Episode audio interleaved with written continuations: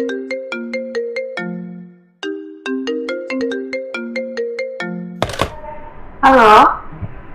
Halo Gin, lagi ngapain? lagi ngerjain project ini. Eh, kebetulan sama dong. Habis bareng di cafe yuk, mau gak? Duh, gue lagi bokeh, Sas. Lu tau gak sih, selama pandemi gue tuh gak dikasih uang jajan. Iya sih, sama sebenarnya. Terus gue mau minta ke ortu kan gak enak. Jadi pengen bisa nyari uang sendiri. Gimana ya kira-kira? Hmm, lo tuh bukannya jago desain grafis gitu ya? Ya nggak sih? Hmm, lumayan sih. Kenapa emangnya? Tahu gue ya, ada tuh yang namanya freelance. Jadi kita bisa jual jasa kita apa pun itu ke klien. Nah mungkin itu cocok sih buat lo yang nyari uang jajan tambahan. Gimana? Nah, boleh juga tuh, Sas. Tapi gimana ya caranya? Nah, kalau itu gue juga kurang tahu sih. Hmm, oke deh. Gue mau cari tahu dulu deh tentang freelance. Oke deh, good luck Gin. Bye. Oke, Sas. Thank you. Bye.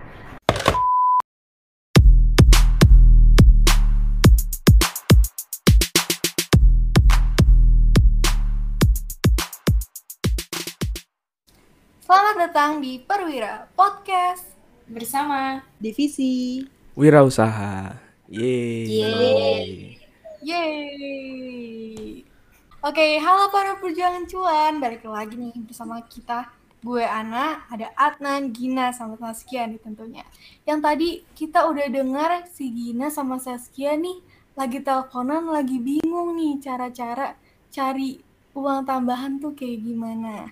Nah, di podcast kali ini kita bakalan bantuin Gina dan teman-teman juga para pejuang cuan semua ini yang lagi pada bingung cara cari cuan atau jajan tambahan dari skill yang dimiliki oleh teman-teman sama Gina ini.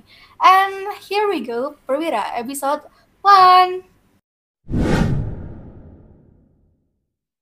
Pernah nggak sih kalian kepikiran ingin nambah uang jajan, terus sekaligus nambah pengalaman juga? Hmm, tapi masih bingung karena banyak hal. Nah, ada solusi nih untuk kita sebagai mahasiswa. Kamu bisa mencoba kerja lepas atau yang biasa kita sebut freelance. Emang freelance tuh apa sih, Nan? Freelance adalah suatu pekerjaan yang pekerjaannya tidak terikat secara jangka panjang, Gin. Nah, dengan menjadi freelancer, kita sebagai mahasiswa nih juga akan lebih fleksibel dalam mengatur jam kerja sesuai kesepakatan dengan klien dan waktu luang kalian nih. Terus sekarang kalau gue mau jadi freelance, mulainya gimana? Oke, pertama-tama lu tuh harus tentuin niche sesuai skill yang lo punya. Niche itu apa ya, Sos? Niche itu adalah topik atau segmentasi khusus sebagai keahlian yang paling lo punya gitu. Misalnya kayak lo kan bisa desain grafis atau mungkin bisa programming atau mungkin fotografi dan lainnya. Apa pun itu lo tuh bisa jadiin keahlian lo sebagai niche lo. Sebenarnya tanpa menentukan niche, kita tetap bisa sih jadi freelancer. Tapi dengan membatasi di segmen tertentu, akan lebih mudah dalam membangun personal branding sebagai seorang expert. Ketika kita menjadi seorang expert, juga tarif jasa freelance kita tuh bisa lebih tinggi loh, Gin.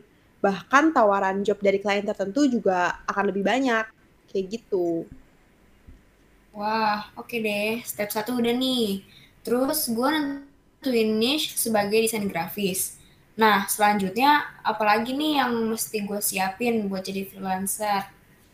Oke, jadi langkah selanjutnya yang harus lo lakuin itu, lo bisa jelasin keahlian yang um, lo tawarin kayak gitu. Coba coba buat detail apa aja yang lo tawarin. Contohnya nih, kan um, Gina kan milih niche-nya itu kan desain grafis. Jadi lo bisa jelasin jenis desain grafis apa aja yang bisa dan biasa dikerjain sama lo apa desain logo, desain user interface, desain advertising, desain packaging, dan desain yang lain-lainnya. Terus software apa aja yang lo kuasain misalnya, yaitu Photoshop, atau Illustrator, atau Corel Draw, atau yang lainnya juga. Jadi, um, lo, lo tuh bisa menguasai beberapa software yang lo cantumin juga sebagai salah satu kelebihan Gina. Nah, dengan semua detail tersebut, jadi klien tuh bisa mudah mengetahui keahlian yang Gina tawarin, kayak gitu. Oh, gitu ya. Jadi step 2 itu tentang detail keahlian. Terus kalau aku sih biasanya desain logo di Photoshop. Nah, itu juga bisa lo masukin ke detail keahlian lo. Oke deh, selanjutnya apa ya kira-kira? Eh, by the way, by the way. Sebelum kita lanjut bantuin Gina nih, gue mau nanya, emangnya freelance cuma untuk desain aja ya? Enggak dong, freelance tuh bisa macam-macam banget, semacam-macam itu. Hmm. Macam-macam bidang, contohnya bisa kayak copywriter, fotografi, programming web, mobile, UI UX, terus masih banyak banget lagi. Yang penting sebelum kita memutuskan sebagai seorang freelancer, pastiin juga skill yang uh, lo daftarin itu memadai atau cukup dalam mengerjakan sebuah project biar nanti klien nantinya juga nggak kecewa sama hasil project yang kita kerjain. Nah, ngomong-ngomong soal skill nih, gimana ya caranya ningkatin skill-skill kita biar bisa memuaskan klien? Banyak banget login caranya bisa dari perkuliahan kayak kita sekarang. Jika dirasa skill kita udah cukup nih dalam mengerjakan sebuah project, nggak ada salahnya login buat nambah uang jajan sekaligus nambah pengalaman. Bisa banget kan jadi freelancer? Okay. Iya nih, kita kan juga tiap bulan biasa ngerjain project kan. Anggap aja dosen yang revisi project kita itu sebagai klien. Wah, benar-benar benar. Jadi udah terbiasa ya kita ya. iya. Terus apalagi nih yang bisa buat nambahin skill kita? Nah, pas banget nih, masih nggak jauh-jauh. Yaitu dari UKM tercinta kita ini. Ada tuh yang namanya kelas komandro. Di sini kita bisa nambah skill kita.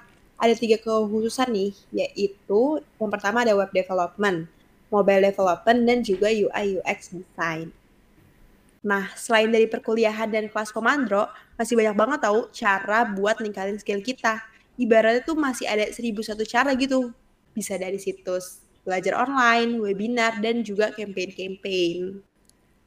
Bener banget tuh, banyak banget platform yang bikin kita belajar tentang hal-hal baru kayak gitu. Nah, lanjut nih kita bantuin Gina. Um, nextnya sih bakalan cukup krusial ya, yaitu soal cuan nih. Kita bakalan nentuin tarif yang pas buat klien.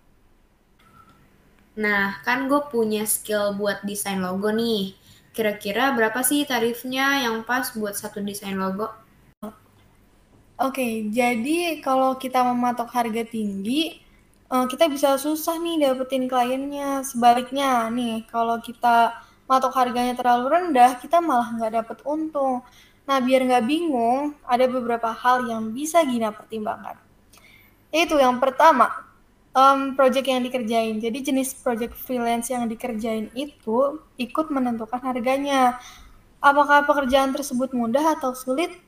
Itu akan menentukan harganya kayak gitu. Nah, ada nih yang kedua jadi standar tarif freelancer di niche kamu. Emang kalau boleh tahu berapa sih freelancer lain memasang tarif, Kak? Nah, daripada berasumsi, mendingan lakuin riset harga jasa nisnya dulu nih di pasaran. Uang yang bisa didapetin bisa mulai dari ratusan ribu sampai puluhan juta juga ada loh.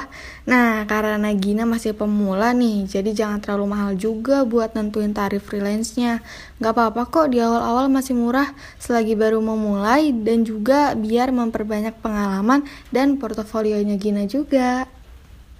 Oke deh kak, terus cara buat dapat klien gimana? Nah, caranya adalah dengan portofolio, Gin. Dengan lu punya portofolio, klien bakalan tahu lo adalah orang yang dibutuhkan. Nah, dengan membuat portofolio menarik, portofolio bisa diambil dari project-project lo yang sebelumnya. Lo juga bisa buat portofolio online di platform portofolio khusus nih login. Contohnya yaitu dari GitHub untuk developer, Behance untuk desainer dan lain-lain.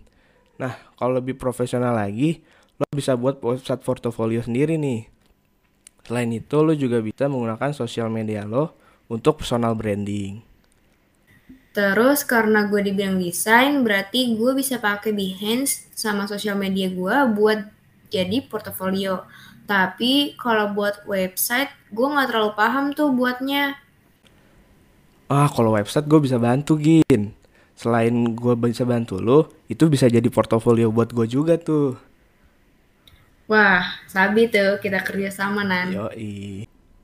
Nah, abis buat portofolio itu, kita harus pasar. Ibarat kita kayak mau mancing nih, kita perlu tahu dulu kan ikan apa yang pengen ditangkap. Begitupun dalam dunia freelance. Nah, Gina kan menawarkan jasa desain grafis nih. Kira-kira siapa yang akan membutuhkan keahlian itu? Pemilik startup kah atau toko online atau mungkin sebuah brand? Nah, kalau misalnya Gina udah tahu siapa calon pelanggannya, akan lebih mudah buat nentuin promosi yang bisa dilakukan. Bisa jadi lebih jelas dan tepat sasaran. Gitu, Gin. Wah, karena gue biasa desain logo nih, kayaknya semua startup, toko-toko online tuh butuh banget logo. Berarti cocok banget nih buat pemasarannya. Bener banget. Logo itu kan salah satu hal yang penting ya dalam strategi branding. Produk akan semakin dikenal juga melalui logo. Alasan itulah yang menjadi dasar kenapa sih setiap brand wajib memiliki logo. Semoga nanti kalau gue udah mulai banyak dapet klien ya. Amin. Amin. Semoga sukses, Gina. Nah, setelah persiapan dari portofolio dan yang lain-lain, udah selesai nih. Nah, saatnya memasarkan sekilo nih, Gin. Nah, salah satunya yaitu dengan cara mendaftarkan ke website freelancer nih. Agar lo bisa menjangkau klien lebih luas dan klien nanti juga lebih mudah nih menghu- menghubungi lo. Nah, beberapa website freelancernya yaitu yang pertama ada 1000 Lancer. Yang kedua yaitu freelancer.co.id dan yang ketiga yaitu projects.co.id. Nah, selain dari website tersebut, lo juga bisa nih Gin daftar di Freelance Komando.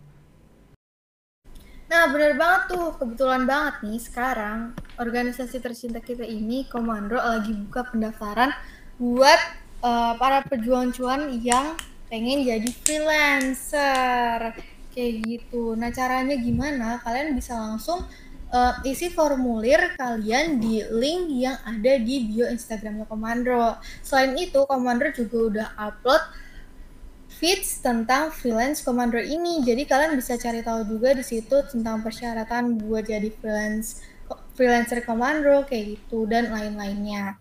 Kalian bisa cari tahu di situ. Nah, nanti setelah kalian daftar isi formulir di link tersebut, em, kalian bisa langsung tinggal join di grup WhatsApp freelance komandronya. Nanti di situ komandro bakalan ngasih tahu informasi-informasi selanjutnya yang harus dilakuin em, sebagai freelancer di komandro kayak gitu. Nah, buat cara kerjanya gimana? Jadi, dengan bakat yang kalian ajukan ke freelance komandro ini, jadi nanti komandro bakalan nyariin mereka atau orang-orang yang yang membutuhkan jasa atau kemampuan dari skill skill yang teman-teman ajuin nih. Udah gitu, nanti setelah teman-teman pada selesai ngerjain project yang didapetin dari klien, eh, teman-teman dan komando bakalan ada bahagia hasil juga nanti. Nah, selain itu juga pendaftaran ini masih dibuka sampai tanggal 31 nanti loh. Jadi nih tinggal bentar lagi kan. Jadi jangan lupa buat teman-teman yang belum daftar buat langsung segera daftar. Betul banget tuh, jangan lupa daftar ya semuanya.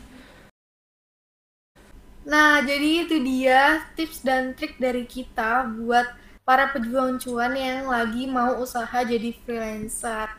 Nah, terima kasih juga buat semuanya yang udah dengerin podcast tentang freelance ini sampai akhir. Semoga kalian terhibur dan stay tune terus di episode perwira selanjutnya. See you guys. Salam pejuang cuan. See you guys. See you. Salam pejuang cuan.